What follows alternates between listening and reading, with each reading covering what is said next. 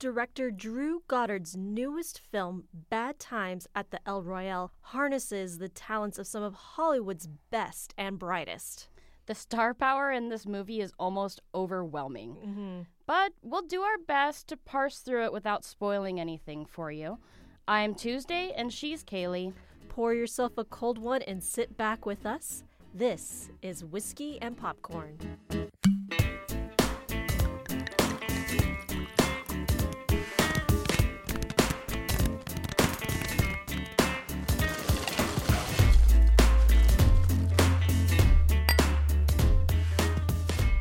Okay, so we're following seven people in this film. It's a lot.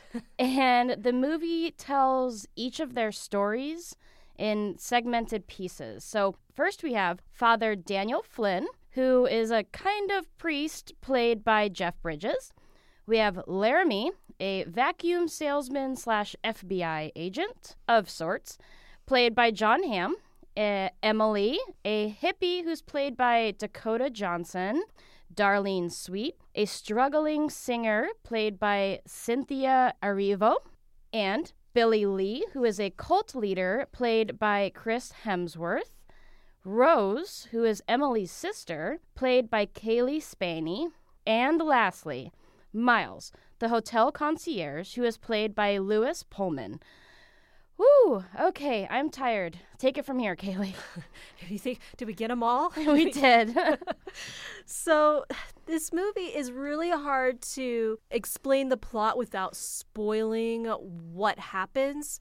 So we're really going to do our best to just talk about how the film was put together, the casting, without really talking about the story itself, because we want you guys to go into this spoiler-free as possible.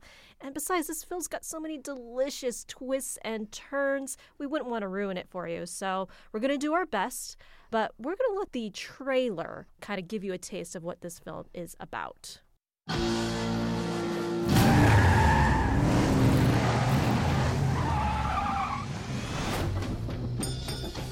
First time at the El Royale? You have the option to stay in either California or Nevada. I always want to stay in the honeymoon suite, even though I'm not currently on my honeymoon. What are you doing out here? I got a job singing in Reno tomorrow. Don't pay nothing, but uh, singing, singing. This is not a place for a priest, Father. You shouldn't be here. It's a little too quiet in here. It gives me the willies.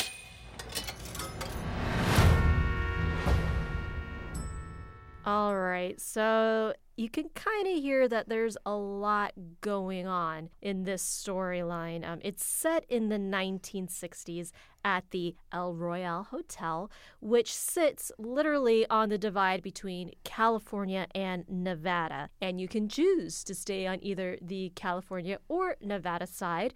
Just be aware that it's an extra dollar to stay in California. Oh, taxes. Oh, taxes, indeed.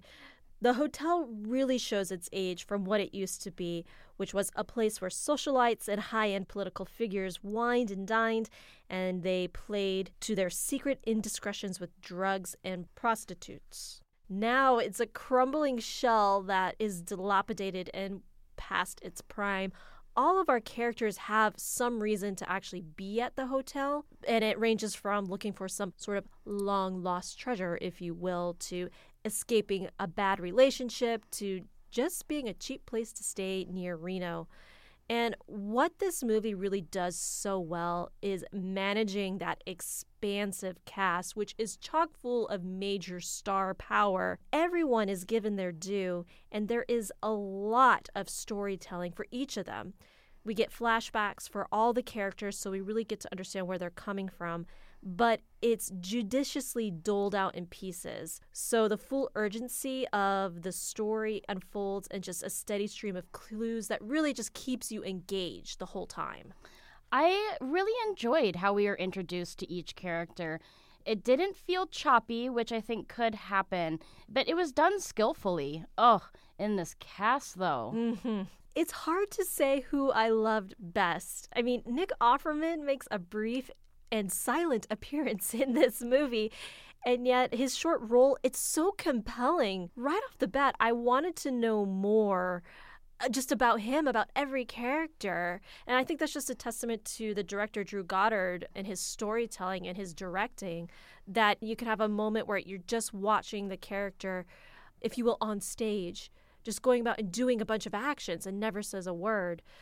If I really, though, had to narrow it down, the nucleus of this movie hinges on Jeff Bridges' Father Flynn and Cynthia Erivo's Darlene Sweet. You know, I've always been a Jeff Bridges fan. He will forever be the dude.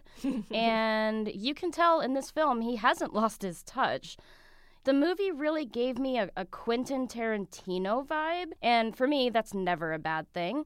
It absolutely is the definition of a film noir. Uh, yeah, if film noir set in the nineteen sixties with a little bit of spice, I think, added into it. Quentin Tarantino is definitely a fair comparison.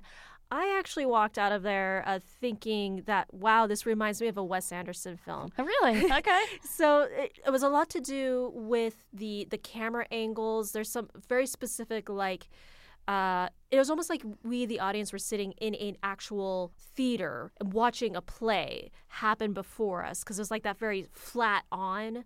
And Wes Anderson is loves those flat on type of camera angles instead of doing a lot of three quarters. I feel that theater vibe. Totally. And I think that throughout the film, I just kind of kept referencing back, and I'll come back to that whole theater experience in just a moment. But, you know, the also the attention to detail with the color schemes, with the set design, uh, all of that felt very Wes Anderson. What it didn't have was Wes Anderson's like eccentric need to pay attention to every excruciating detail. There was a chance for the scenes to breathe. They didn't quite feel stiff. They did feel very uh, fluid and, and natural. And I think that's where that Quentin Tarantino side can also come in. Mm-hmm. For me, it had everything I've been looking for this year. Original storyline, very suspenseful, twists and turns. I never knew where the plot was going next. And it pays major homage to the sixties. We've got smoking cigarettes and jukeboxes and Cadillacs and it wonderful true-to-form costuming. It was beautiful to look at and, like I said, delightfully theatrical.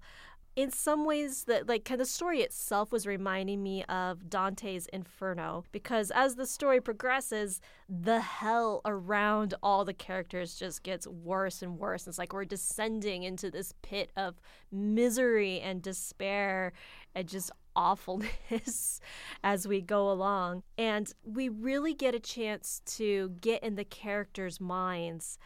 And we get to see what they perceive as mysteries and crimes reveal themselves. And I feel like, in a way, it's very much like a book.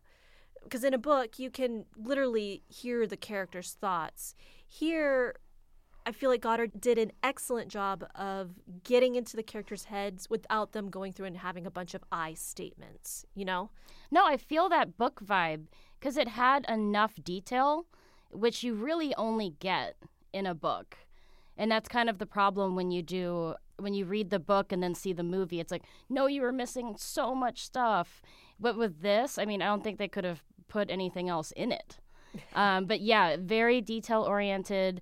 And you kind of start really feeling for the characters and understanding why they are in this random hotel uh, around Lake Tahoe. Uh, and it was beautifully mastered. Yeah, I think the the key with ensemble films is how does each character's story interweave with everyone else's into the greater scheme of things?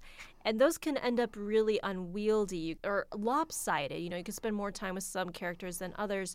I really felt that this was balanced between each of the storylines and how they met and came together to form the complete picture, because as the story progresses, we, the audience, like the characters, are slowly realizing what the heck is going on. I believe the slogan for this movie was something along the lines of, what do you really know about the people you meet? And, I mean, that that really is this film.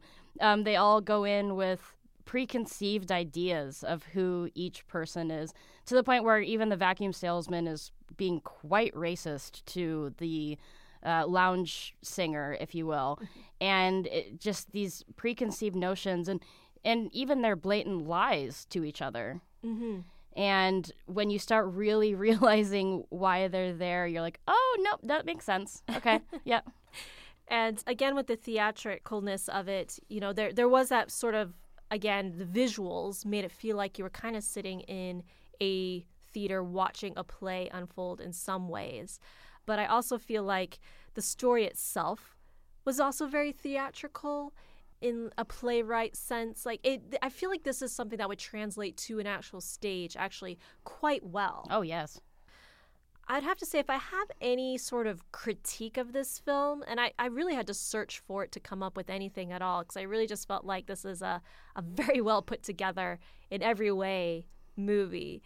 You know, th- there is a lot of violence in this movie. So if that is not your thing, that might be a turnoff in some ways. But I feel like in the grand scheme of things, and all the violence that we see in all, all our movies, from superheroes to beyond, you know, it, it's not horrendous. It, it's not gruesome like the Sisters Brothers that we spoke about last time.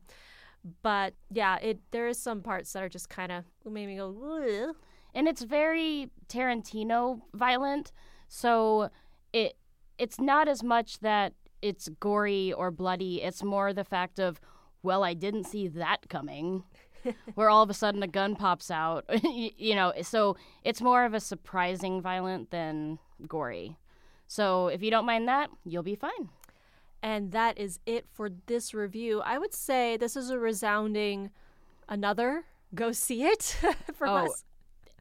Hands down, if you haven't seen much lately, this is an absolute, I'll give you a few bucks towards your ticket. Like, you, you, like you really want to see this film. Well, that being said, uh, thank you so much for listening. And if this is your first time joining us, clearly you're not listening enough. You can subscribe to us on iTunes, Stitcher, and SoundCloud and never miss an episode. And of course, follow us on Facebook, Twitter, and or Instagram for all things movies, news, updates, funny clips.